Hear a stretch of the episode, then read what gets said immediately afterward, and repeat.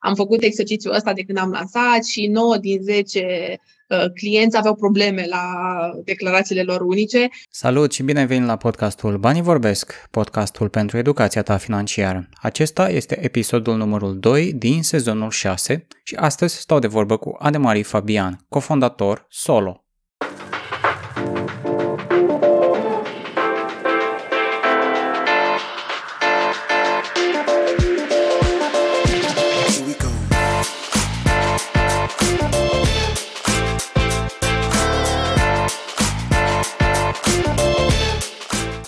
Anemarie, îți mulțumesc foarte mult pentru prezența la, la podcast. Uh, bine ai venit!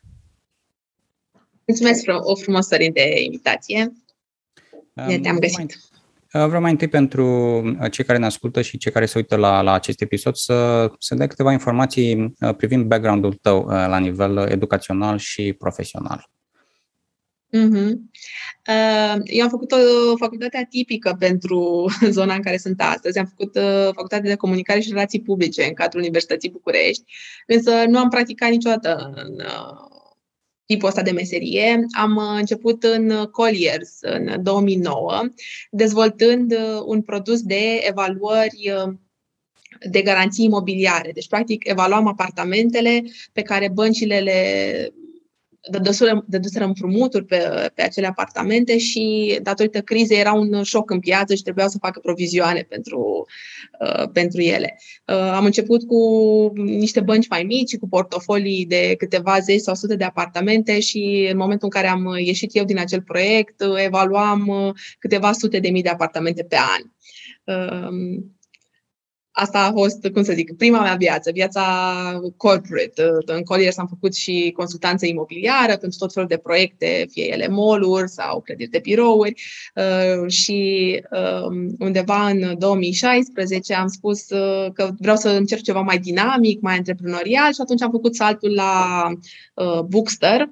Bookster care este o bibliotecă pentru companii unde am făcut vânzări alături de, de echipa de acolo.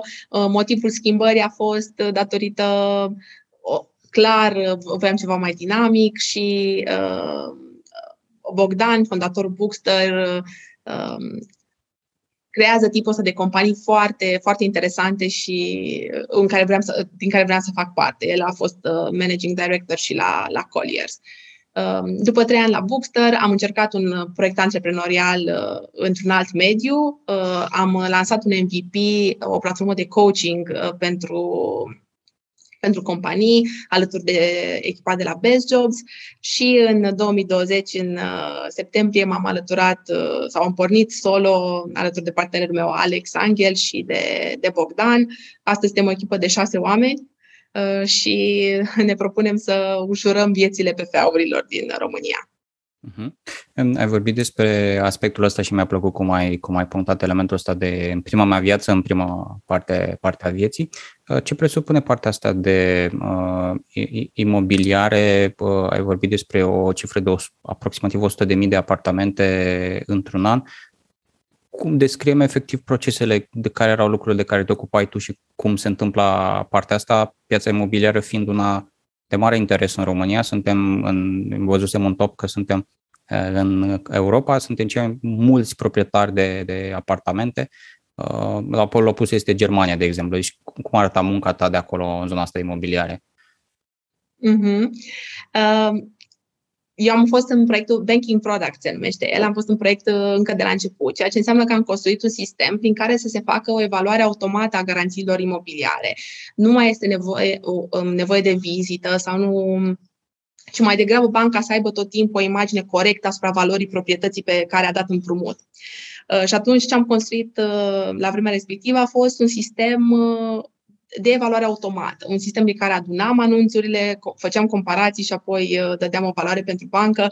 Uh, nu ți ascund că, ca mediul din Corești este unul foarte antreprenorial. Atunci am pornit ca cu un MVP, căutam de mână lucrurile, uh, dar astăzi căutările se fac automate, valorile se fac cu proiectul continuu, se fac destul de, de rapid Um, și e, e un proiect fain și un proiect uh, care a continuat să crească și după ce nu am mai fost eu uh, vinsă în el. Uh, după, în Colliers am făcut, uh, cum să vă zic, um, consultanța pe care se face înaintea construcției unui bloc. Uh, dacă un dezvoltator vrea să construiască un uh, proiect, el vine și întreabă o companie de consultanță, ok, cine sunt cumpărătorii, cam ce ar trebui să construiesc, cam care e prețul din piață și la ce venituri ar trebui să mă aștept. Asta a fost uh, Uh, tipul de muncă pe care îl făceam atunci. Uh, sunt uh, în asentimentul tău și, mă rog, și al INS-ului. Într-adevăr, românii sunt mari proprietari. Lucrul ăsta am observat că nu se schimbă de la o generație la alta. Am zis, ok, oamenii care au crescut în sistemul comunist, sigur că sunt mari proprietari, că așa era vremea, sistemul la vremea respectivă. Dar oamenii mai tineri nu mai sunt la fel de mari proprietari. Ei, surpriza a fost că în continuare oamenii preferă să cumpere decât să, să fie chiriași. Uh-huh. Există în continuare o anumită siguranță, îmi pot imagina, de la a pune mâna pe ceva și zici, ok, dețin asta, dețin mașina asta, dețin uh, apartamentul sau garsoniera sau casa asta. În același timp vedem uh, tranzacții foarte mari în, uh, în metaverse, uh, locuințe, terenuri, uh, să le numim virtuale. Um, și dacă ne uităm și la partea de, ai menționat partea de evaluarea locuințelor și aici cred că este un, un aspect important dacă ne uităm pe imobiliare.ro, se face această, uh, mă rog, semi-comparație a apartamentelor și a, din, pe per oraș și mă, mă uitasem chiar zilele trecute și de când a apărut indicatorul, cred că se numește IMO, din 2008 până acum, vedeam o, o, un model în care, ok, am avut o, în 2008 o, o valoare foarte mare, s-a spart bula, a scăzut aproape la jumătate, dacă nu mai mult, și acum este uh, mai, în anumite contexte, cred că văzusem la Cluj, chiar mai sus decât 2008. Uh, ce se întâmplă la nivel de uh, evaluare în, în sistemul pe care, la care ai ajutat să-l, uh, să-l construiești? Era efectiv uh, această proprietate valorează mai puțin decât, decât cere vânzător sau cum, cum se întâmplă? Ce, ce informații oferă sistemul în final? Uh-huh. Uh, cumva uh, cred că poza din piață, dacă tu ai cumpărat un apartament în 2008 la 100.000 de euro, cum de multe ori era cazul, trei ani mai târziu el valora 60.000 și ce bine tu încă plăteai la creditul de 100.000 de euro pe care l-ai luat în 2008. Uh, produsul la care lucram, uh, asta spunea bănci, spunea, hei, proprietatea asta, atenție, valorează acum mai puțin, tu pune bani deoparte în cazul în care clientul tău intră în default, să poți să Uh, să stabilizăm sistemul. Bine, ideea evident a fost a BNR-ului, nu, nu a fost a noastră, noi doar ofeream uh, um, suportul, uh, imaginea pe baza cărora se făceau aceste provizionări. Uh-huh. Dacă ar fi să mergem chiar uh, mai în urmă, sunt uh, curios uh, legat de tine la, la nivel financiar. Cum, cum a fost educația pe zona asta în, în cadrul familiei? Pe care ai primit anumite sfaturi de la părinți, de la bunici? Mm-hmm. Eu provin dintr-o familie, uh, să zic, tipic românească. Părinții mei lucrau într-o fabrică care ulterior a fost uh, privatizată. Am 35 de ani, deci educația financiară de acasă era, vezi că dacă nu e bine să ai datorii, pune bani deoparte, ia-ți casă, ia-ți mașină, cred că exista chiar și o ușoară aversitate față de bănci, aș spune. Deci nu, nu era încurajat nici să ți împrumut, nici să îți ții banii la bancă. Din păcate, asta cumva îți limitează după și interesul pentru zona asta și cred că și uh, disponibilitatea de a risca și de a încerca instrumente financiare mai, mai sofisticate. Bine, acum uh, toate sunt mult mai accesibile decât poate erau acum uh, 10 ani. Uh, ce am observat însă este că uh, pe măsură ce crești și ai, ești în diferite medii de lucru, ești expus la tot felul de informații. Din fericire am avut ocazia să lucrez cu niște oameni care sunt super curioși de zona asta financiară, investesc uh, uh, în, și în produse mai riscante și în produse mai puțin riscante. Cumva uh, aș spune că sunt informată, dar foarte informal. Nu, uh, nu a existat o, nici de acasă o educație și uh, clar nu a existat în școală o, educa- o educație pentru asta. Uh-huh. Deci au venit aceste, aceste lecții mai, mai târziu în viață, dar de la persoane exact. care aveau o experiență practică în zona asta. Uh, și acum, dacă ar fi să, să te gândești la tine uh, pe, pe partea de investiții, ce ai zice? Că ești, ești un investitor precaut, uh, informat, uh, riscant, uh, place să diversifici? Uh-huh.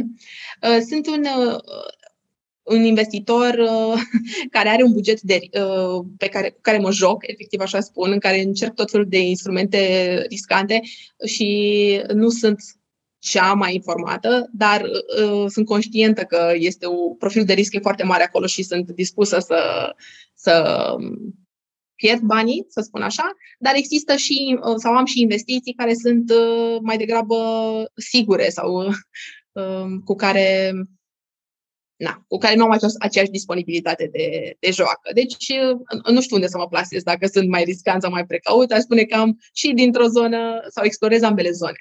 Uh-huh. Și ai, ai urmat uh, sfatul părinților? Ai uh, un apel cumpărat, ai o garsonieră de închiriat, ești investită și în zona asta de imobiliare? Uh-huh. Am avut, na, fiind în domeniu în 2013, cred că am prins minimul de uh, pricing în momentul în care am făcut investiția uh, și a, a și fost conjunctura de așa Sunt o victimă a, a educației de acasă și da, mă alătur celor 97% dintre români care își dețin propriile locuințe. Uh-huh. Eram curios dacă uh, discutam cu, cu cineva despre acest uh, indicator și vedeam și ziceam, ok, uite, acum 2021 uh, sunt uh, prețuri similare cu 2008, dacă nu chiar mai, mai mari. Nu știm ce se va întâmpla mai departe, dar putem să ne uităm în trecut 2013-2014, undeva de bottom, vedeam că e partea de jos. Um, tu, tu vedeai aspectele astea, comparai și ziceai, băi, e cam la jumătate, acum e momentul, adică vreau să spun, era uh, undeva unde te putea găsi lumea să, să-ți ceară sfatul și te-ai fi acum, cumpăr acum? uh, piața imobiliară este, mă rog, piața rezidențială, uh, odată care are o inerție foarte mare, prețurile scad uh, greu. Uh, adică criza din 2008 a rezultat în prețuri minime în 2012-2013 nu, nu s-a întâmplat uh, instant, cel puțin în România. Poate alte piețe au fost ceva mai, uh, s-au grăbit mai repede spre minim. Uh, era foarte clar trendul descendent și s-a și simțit uh, momentul în care el devine sau prețul ia în sus. A coincis, uh, cel puțin în uh, din punct de vedere imobiliar cu această creștere de BPO-uri și shared service centers. Adică cumva în România veneau companii care angajau oameni, dădeau salarii mai mari, uh, creștea complexitatea muncii, nu mai existau doar call centerele, care poate le vedeai în 2006-2007, ci oamenii făceau treburi mai sofisticate, primeau mai mulți bani, evident, uh, boom de IT de care vorbește toată lumea, și atunci au luat-o și prețurile în sus. Deci a existat această suprapunere între uh, evoluția pieței imobiliare și, evident, piața muncii. Nu e nimic uh, spectaculos, dar cumva în imobiliare puteai să vezi, uh, comparând tranzacțiile de la birouri cu prețul de rezidențial. Uh-huh. Știu că uh, ai plecat de atunci de la, de la acea uh, companie. Mai, mai urmărești piața? Observi ceva în următoarea perioadă? Suntem aproape de o bulă imobiliară să se spargă astfel încât să scadă prețurile în următorii 5 ani? Uh, urmăresc, n-aș spune că sunt la fel de conectată cum, uh, cum eram înainte.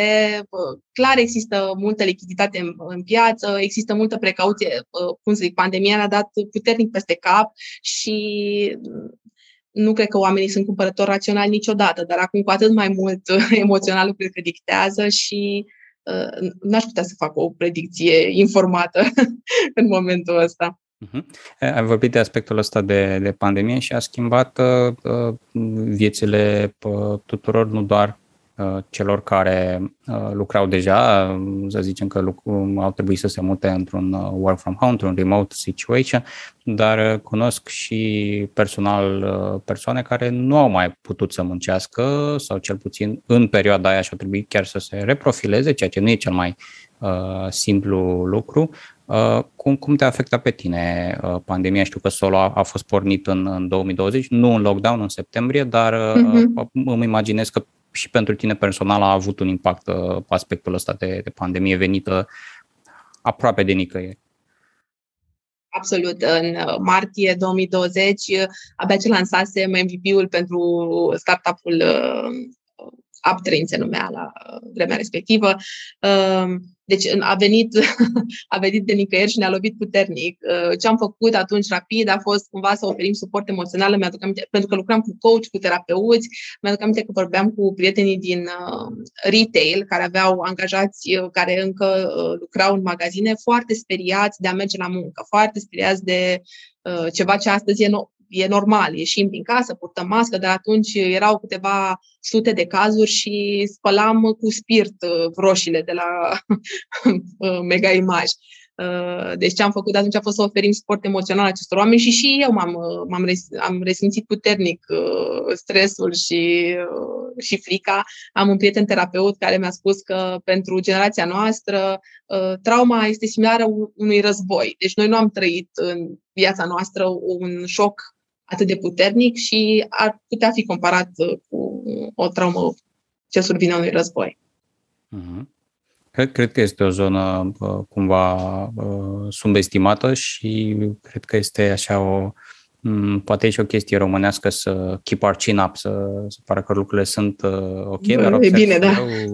și la colegi, și la mine, și la familie, uh, încă, încă, ex, încă există, fiind acest virus încă există și atunci și, și este normal să existe și această frică, care, cum ai spus și tu, elementul ăsta de, de emoțional, dacă dictează atât de mult, uh, Uh, ne poate face să luăm niște decizii uh, pripite uh, în zone financiare care ne pot afecta pe termen lung. Dacă zicem, wow, ok, lumea s-a schimbat, gata, deodată trebuie să, să cumpărăm, dar dacă unde cumpărăm, ce se întâmplă, dacă, mă rog, ne uităm specific la zona asta de imobiliare.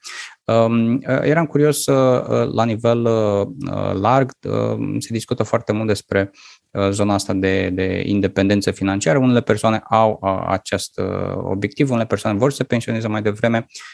În general, sunt niște pași general destul de punctuali, începe partea de economisire, partea de educație, creșterea veniturilor, diversificarea veniturilor, generarea de venituri pasive și eram curios cum, cum vezi tu aspectele astea, cum, cum ți le imaginezi, dacă vrei să te pensionezi vreodată sau mai devreme, Mm-hmm.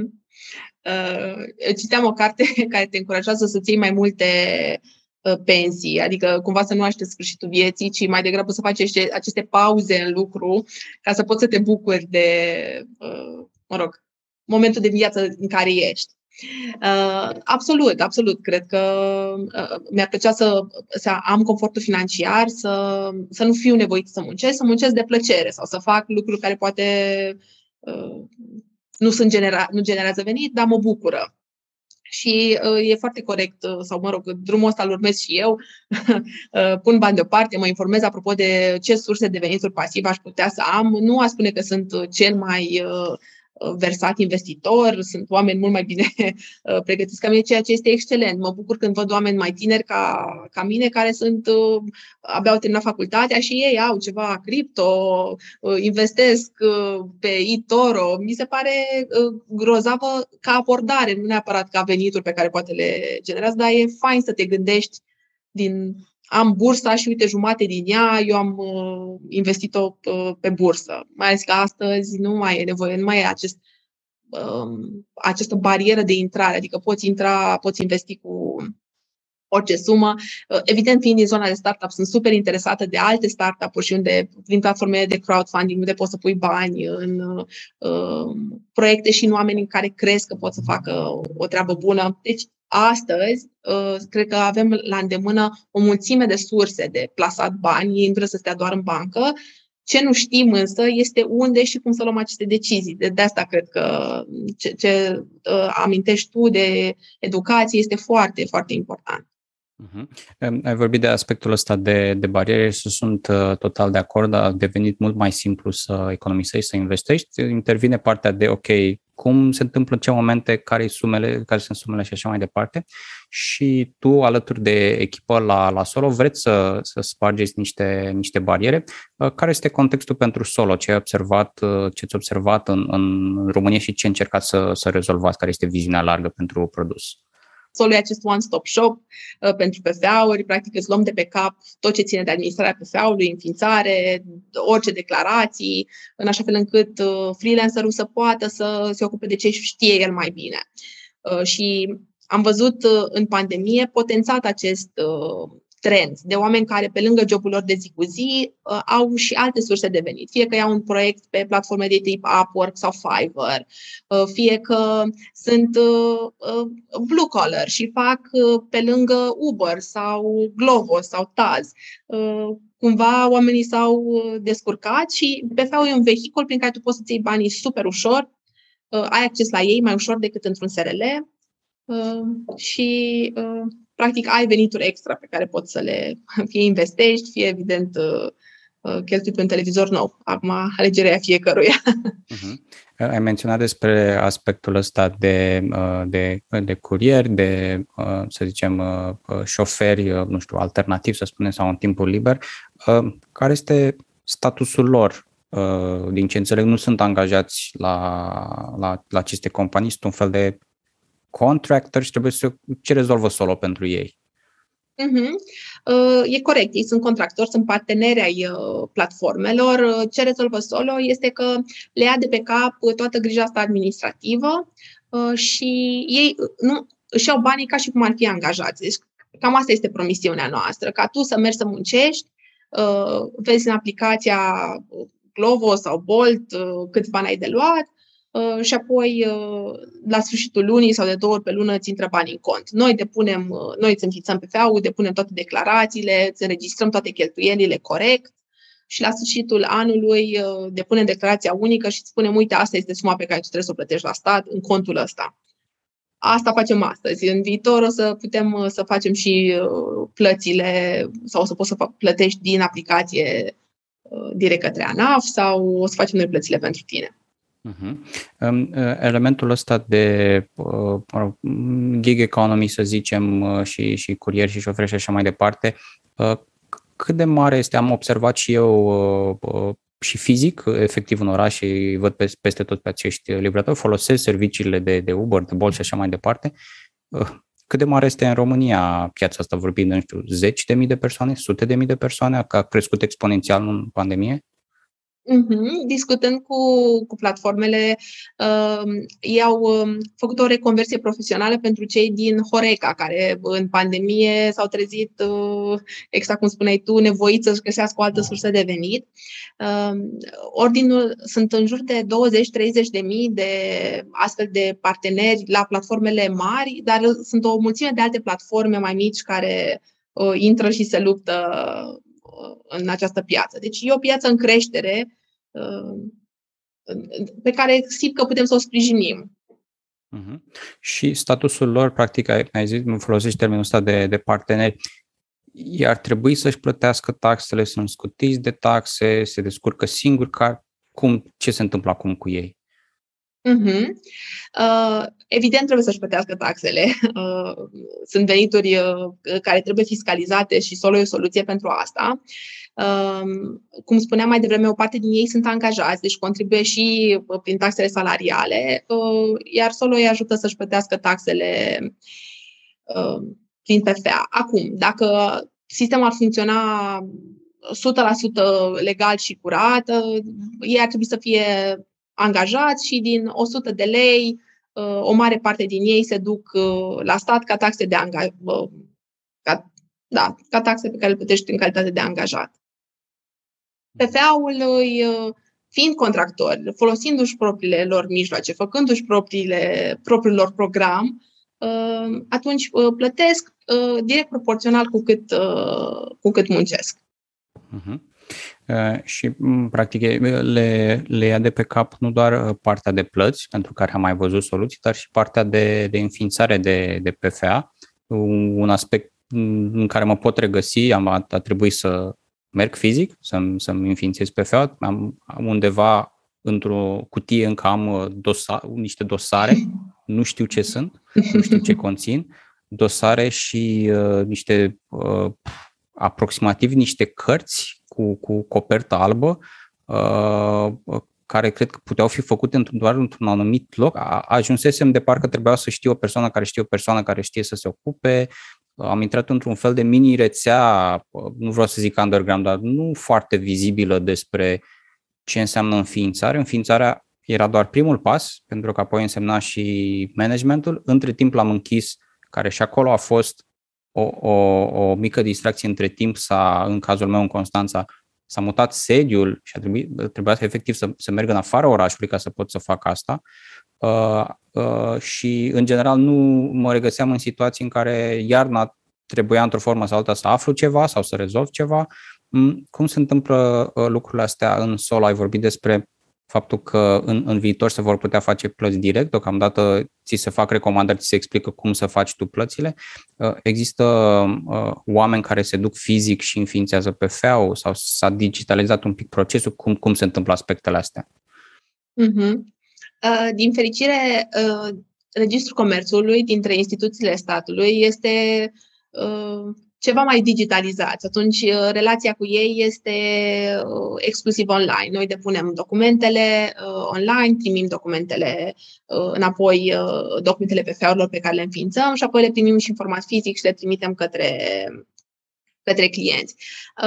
Acum, ce încercăm noi să facem foarte simplu pentru clienții noștri este ca ei să-și deschidă un PFA doar cu buletinul și cu cea mai recentă diplomă de studii. Adică fără alte procuri, fără alte bătăi de cap uh, care te descurajează din capul locului când auzi că trebuie să faci 10 drumuri. Deci de acasă poți uh, intri pe solo și îți deschizi uh, PFA-ul. O altă promisiune pe care o facem este costul înființării este gratuit, atâta vreme cât PFA-ul rămâne cu noi uh, timp de un an pe partea de contabilitate, Uh, dacă ai plătit abonamentul timp de un an, PFA-ul uh, nu are niciun, uh, înființarea PFA-ului nu are niciun extra cost. Și asta ne face uh, competitivi, uh, apropo de alte soluții care sunt uh, astăzi în piață. Mhm. Deci partea de înființare este gratuită timp cât se, se menține un, un abonament de parte de contabilitate cel puțin exact. un an de zile și acolo este un preț variabil sau este un, un preț fix lunar avem un preț fix de 89 de lei uh, în care depunem toate declarațiile, procesăm oricât de multe bonuri uh, și uh, facem tot fel de modificări care pot apărea. Există situații specifice care poate e nevoie de alte coduri, cum este codul de TVA intracomunitar sau operăm și astfel de modificări în PFA sau obținem aceste coduri în acest preț. Uh-huh. În, în spate uh, este pur și simplu o, o rețea de persoane, este totul digitalizat, este un mix între cele două, cum se întâmplă acum aspectele astea? Mm, uh, a spune că mergem către a fi uh, automatizat și digitalizat cât mai mult, uh, fiind un startup la început, uh, nu, nu ascund că e uh, nevoie de multă muncă manuală, dar asta ne dă ocazia să vedem ce se poate uh, automatiza sau unde este uh, nevoie să facem lucrul ăsta. Ce aș mai adăuga este că în discuțiile pe care le-am avut cu PFA-uri, am, de multe ori am auzit contabilul nu răspunde la telefon, nu înțeleg ce vorbește, uh, eu nu știu ce să fac și atunci pentru noi treaba asta de interacțiune cu clientul este foarte importantă și încercăm să o păstrăm directă și umană uh, cât, mai, cât se poate de mult, în așa fel încât omul să simtă că uh, actele lui și PFA-ul lui este în siguranță, să știe ce se întâmplă tot timpul și să răspunde la orice întrebări poate să aibă. Uh-huh. Ăsta este uh, stadiul în care se află uh, solo acum, cât ne da câteva detalii despre aspectul ăsta, care este uh, viziunea pe termen lung. Um, există partea asta de, de PFA-uri acum. Vă gândiți și la SRL-uri, vă gândiți și la o extindere pe nu știu, Europa, alte țări? Uh-huh. Noi am pornit uh, platforma în uh, noiembrie, deci la 1 noiembrie. Astăzi avem aproape 300 de clienți. Vrem să, în anul viitor, să avem 6.000 de PFA-uri care sunt clienți solo. Direcția de creștere sunt multiple, adică cumva încă explorăm zona asta. E, e foarte, a intuit foarte corect. Odată că putem merge către SRL-urile care au, nu au angajat sau un angajat, care sunt vehicule diferite din punct de vedere contabil și fiscal, dar fac cam același lucru ca și un PFA realist. Um, deci pentru um, companiile foarte mici am putea să putem să dezvoltăm solo SRL uh, sau putem merge regional cu soluția de pentru freelanceri, uh, cu o soluție similară uh, cea pentru PFA pe care o avem acum. Încă explorăm cele două variante Uh, piața de România, din România și piața de PFA-uri este o piață foarte mare, sunt 400.000 de PFA-uri în România astăzi și uh, am început de jos, trebuie să urcăm uh, să, sau să câștigăm cât se poate de mult din ea. Uh-huh. Vreau să revin la o cifră, de, sau mă rog, două cifre pe care le-ai spus, sper că am reținut corect. Acum sunt 300 de PFA-uri înscrise? Da, avem 300 de clienți plătitori. Și vreți să ajungeți la 6.000 în 2022? La 6.000 în 2022 cum se întâmplă un, un, un proces de genul ăsta de, de creștere, în esență, exponențial? Cum, o echipă de șase oameni care nu doar aduce, dar și gestionează, practic, șase, ar putea să gestioneze șase mii, sau mă rog, cu o echipă de echipă crescută? Da, odată asta, creștem echipa, o dublăm cel puțin anul viitor, asta este ce avem acum plan. Noi am avut Uh, sau am atras acești clienți fără prea multă vâlvă sau prea multă, prea multă comunicare, în principiu și pentru că vrem să vedem unde scârție sistemul și să lungem bine ca să putem să gestionăm cât mai bine numere mai mari de clienți. Și a, a doua soluție sau a doua metodă prin care putem ajunge la 6.000 de clienți este să automatizăm cât de mult se poate din uh, procesele pe care le avem, în așa fel încât inputul manual să fie mai degrabă în zona asta de experiență și de conversație cu clientul decât în zona de procesat bonuri sau uh, întocmit uh, dosare. Uh-huh. Ai vorbit de uh, potențialul de câteva sute de mii în România, câteva zeci de mii de uh, curieri, șoferi și așa mai departe în acest uh, gig economy cumva. Uh, unde din, din discuțiile pe care le-ai avut cu, pe care le-ați avut voi cu clienții actuali, care vedeți că sunt principalele motive pentru care ei optează pentru solo și nu, nu știu, varianta clasică de înființare singur sau cu o firmă și apoi contabilitate sau ținerea personală a contabilității? Uh, cred că la întrebarea asta, uh, sau iau decizia asta în momentul în care ne sună și pun întrebări foarte generale despre, ok, nu știu exact ce să deschid, îmi deschid un PFA sau un SRL. și la solo o să primești tot timpul răspunsul sincer. Sunt avantaje în a avea SRL, sunt avantaje în a avea PFA, decizia e la tine. Eu ți le listez și uh, tu decizi în momentul în care avem această conversație și pare că vorbim aceeași limbă, vorbim aceeași limbă și cu un curier, vorbim aceeași limbă și cu un ITist, uh, ăsta simt eu că este momentul în care ei uh, decid să lucreze cu noi, în defavoarea poate unui contabil, uh, unui expert contabil sau care vine cu o anumită prestanță, dar care poate nu are nici disponibilitatea uh, pentru PFA-ul, că e un client simplu, și nici limbajul, ca să-l asculte, să înțeleagă care e problema lui și apoi să explice pe românește care e soluția. Probabil că nu se va schimba prea curând uh, partea asta de mm, comunicare și de termeni și atunci Solo vine și simplifică elementele astea, cum ai spus și tu, nu, nu toată lumea trebuie să, să fie expertă în zonele astea, dar să le, le folosească. Ajută, evident, partea educației oriunde. Um, care vedeți voi că este uh, un, uh, un, un pain point major unde vreți să vă concentrați în, în perioada următoare? Este partea de uh, înființare, partea de administrare, partea de contabilitate, unde simțiți voi că dacă rezolvați asta, uh, uh-huh. vă duce la o creștere, mă rog, practic creșterea pe care vă doriți? Uh, partea de înființare am simplificat-o destul de mult. Astăzi putem procesa uh, câteva zeci bune de cereri pe zi. Uh, ce următoarea provocare, să spun și tehnică, este această declarație unică uh, care Sigur, completăm uh, sau încercăm să ne ajutăm clienții să prindă atât veniturile din PFA, cât și veniturile din alte surse. Vorbeam de mai devreme de diversificare. Uh, mulți dintre clienții noștri, mai ales cei care activează în zona de IT, sunt au investiții multiple sau multiple surse de venit. Și atunci, uh, pentru ei, e un uh, motiv în plus să lucreze cu solo pentru că îi ajutăm să înregistreze corect și aceste venituri. Ei, această declarație unică este o provocare, odată pentru că ANAF nu e foarte consecvent a, sau apar multiple modificări ale ei uh, pe parcursul anului și apoi pentru că încercăm să prindem toate aceste venituri pe care oamenii le, le au. Și în, în cazul ăsta pe care l-ai, l-ai menționat, să presupunem că au un, uh, un, un job full-time care se bazează pe un PFA și apoi niște investiții. Au legătură investițiile, nu știu, pe persoană fizică cu, cu veniturile din, uh, din partea de PFA în cazul ăsta? Întotdeauna datoriile sunt ale persoanei fizice și în cazul PFA-ului. Deci, cumva, declarația unică strânge veniturile pe care le, dat, uh, scuze, datoriile pe care le are persoana fizică uh, către stat. Și atunci ele sunt și din PFA, sunt și din chirii pe care poate le ai, sunt și din cripto, sunt și din bursă. Atunci, uh, uh, noi, PFA-ul este o opțiune din toate cele pe care le-am uh, listat mai devreme.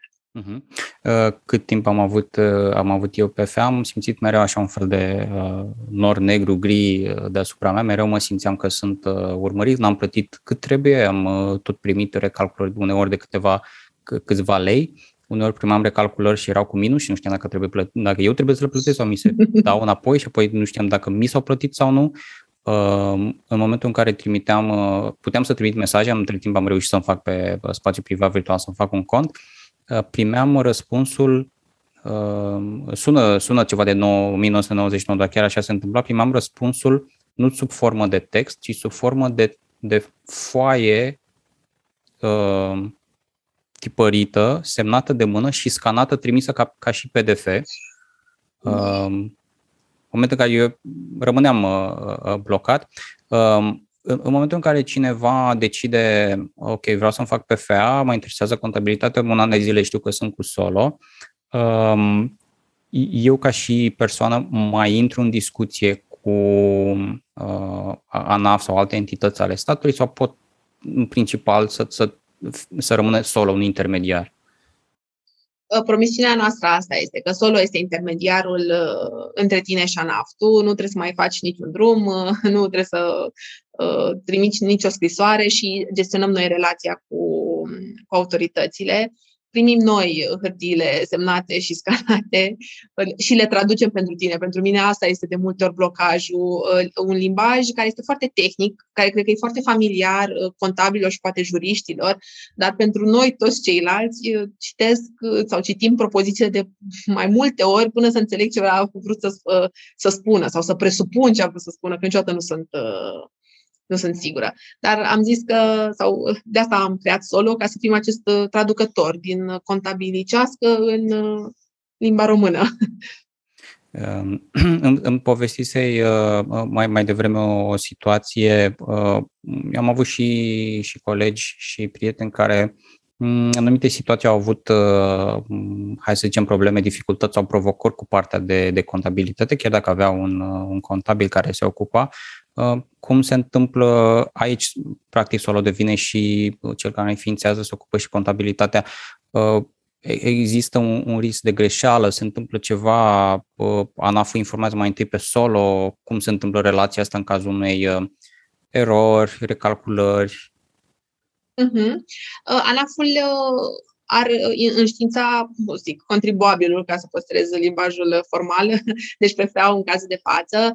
Multe din PFA-urile cu care noi lucrăm uh, au, sol, au sediul la noi, deci uh, includem și sediul în uh, cadrul abonamentului solo.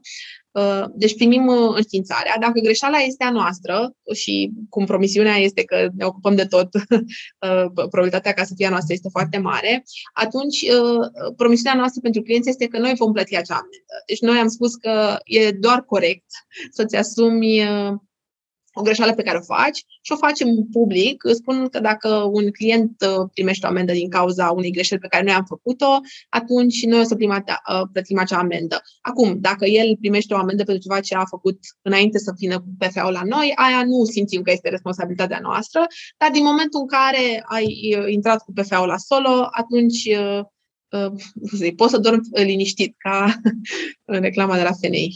Uh-huh.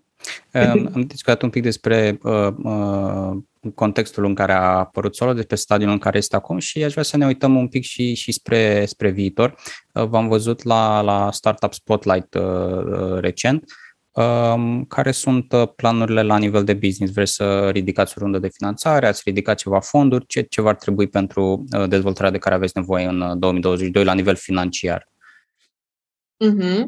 Uh, Solo, ca parte din incubatorul Novel Ventures, uh, sprijinit și construit de Bogdan Georgescu, a venit cu o finanțare sau a avut o finanțare de 300.000, o finanțare inițială. Uh, ca să putem să ajungem la cei 6.000 de clienți, avem nevoie de o nouă rundă de finanțare pe care o vom face la începutul anului următor. Astăzi explorăm mai multe opțiuni, fie o soluție de crowdfunding prin seedling, fie o soluție de a găsi un venture capital cu care să uh, lucrăm. Um, de- deci, da, finanțarea este sus pe lista noastră de priorități pentru 2022. Uh-huh. Ai vorbit despre cel puțin dublarea uh, echipei în 2022 ca să vă atingeți obiectivele astea de uh, persoane de PFA-uri înscrise și ce altceva mai vreți să, să dezvoltați, care sunt niște poziții pentru care vreți să angajați în perioada următoare? Uh, creștem echipa tehnică. Evident, Solo este o platformă și atunci e nevoie de multă, mult talent în zona asta. Asta e o provocare în sine, cu oricine care lucrează astăzi poate să-ți confirme. Uh, avem nevoie și de uh, oameni care să aibă interfața cu companiile. Solo are cumva două surse de Uh, clienți. Odată este clientul direct, uh, B2C, să-i spunem, și apoi creăm sau încercăm să creăm aceste parteneriate cu uh, fie platformele de livrări, cum este Glovo sau Taz sau Foodpanda, fie poate alte companii care angajează mulți contractori. Un exemplu sunt case de avocatură, spre exemplu, pentru că un avocat nu poate fi angajat și el tot timpul va acționa ca și un PFA de facto, el este un uh, cabinet de avocatură. Și ei sunt o potențială sursă de venit. Deci căutăm pe cineva care să gestioneze și să caute aceste companii în piață cu care noi să semnăm parteneriate și să oferim uh, solo ca și serviciu pentru ei. Uh-huh. Uh, mai am doar uh, trei întrebări pentru tine. Uh, prima este dacă au existat uh, discuții între uh, Solo și uh, entitățile statului gen ANAF. Mm-hmm. E o întrebare foarte bună. Noi ne dorim să avem o relație foarte bună cu ANAF. Ne-ar plăcea să, uh, să putem să le spunem, ok, uite, asta ar trebui să uh, meargă mai bine elect- sau uh, digital cu voi și să ne spună, ok, ajutați-ne să recuperăm mai bine sau mai repede banii de la contribuabili. Asta cred că ar fi într-o variantă ideală. N-aș putea să spun că au fost uh, cei mai deschiși sau uh, cei mai dispuși la dialog. Există uh, oameni în instituții publice care sunt, însă lucrurile au, se mișcă greu. Uh, deci și asta este pe lista noastră de priorități. Să deschidem cât mai multe canale de comunicare și cu Registrul Comerțului și cu ANAF ca să putem să lucrăm cât mai bine împreună. Că la sfârșitul zilei interesul nostru este ca uh, oamenii să fie fericiți, clienții noștri să fie fericiți și evident și statul să-și ia banii pe care îi uh, merită. Uh-huh. Așa ca și, ca și follow-up question la, la aspectul ăsta, există partea de PFR, voi sunteți intermediari mai departe în final, toate, toată partea financiară se duce către stat. Dacă ai avea, să zicem, o, o putere magică și ai putea să schimbi un lucru la, la partea asta de registrul comerțului, la NAF, la, la stat, care ar fi aspectul ăla care ai zice, băi, uite, dacă am putea să rezolvăm asta punctual, uh, Um, ar ajuta, să zicem, pe toată lumea? Uh, aș, mi-aș folosi bagheta magică în relația cu ANAF, cu registru, pare că lucrurile merg mai bine astăzi, uh, să putem să depunem digital și să primim digital răspuns la solicitările pe care le avem astăzi. Încă este nevoie să mergi uh, cu o hârtiuță pe care scrie un număr de înregistrare și să primești o, un document. Dacă el se poate genera online uh, și trimite online, ar fi excelent. Uh-huh. Să sperăm că mesajul tău uh, acum transmis către univers va avea un impact, da? dacă ne gândim la, la, la The Secret cel puțin și poate dacă nu se va întâmpla în, în metoda în care vă doriți voi, oricum voi contribuiți la uh, dezvoltarea com- comunicării și ceva oricum se va întâmpla, asta este clar, într-o formă sau alta.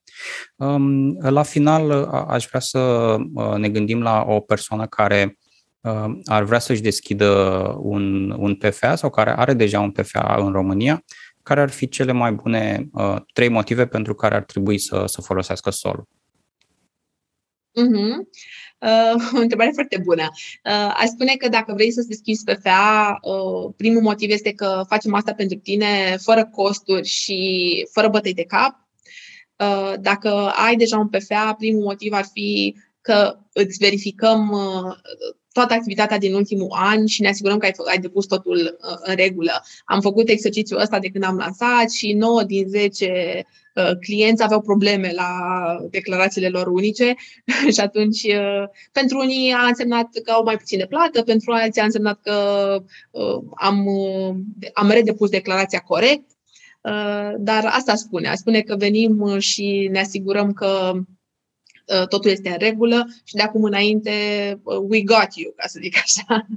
Suntem, poți să faci tu ce ai de făcut, să codezi, să faci copywriting pentru clienți sau să livrezi mâncare, facem noi partea contabilă. Uh-huh. Anemarie, îți mulțumesc foarte mult pentru prezența la, la podcast. Sper să ne vedem și, și anul următor cu cel puțin câteva mii de, de PFA-uri înscrise și îți doresc ție și echipei mult succes în continuare. Mulțumim mult și mulțumim încă o dată pentru invitație. Acesta a fost episodul numărul 2 din sezonul 6 al podcastului Banii Vorbesc, podcastul pentru educația ta financiară. Ne auzim și ne vedem data viitoare.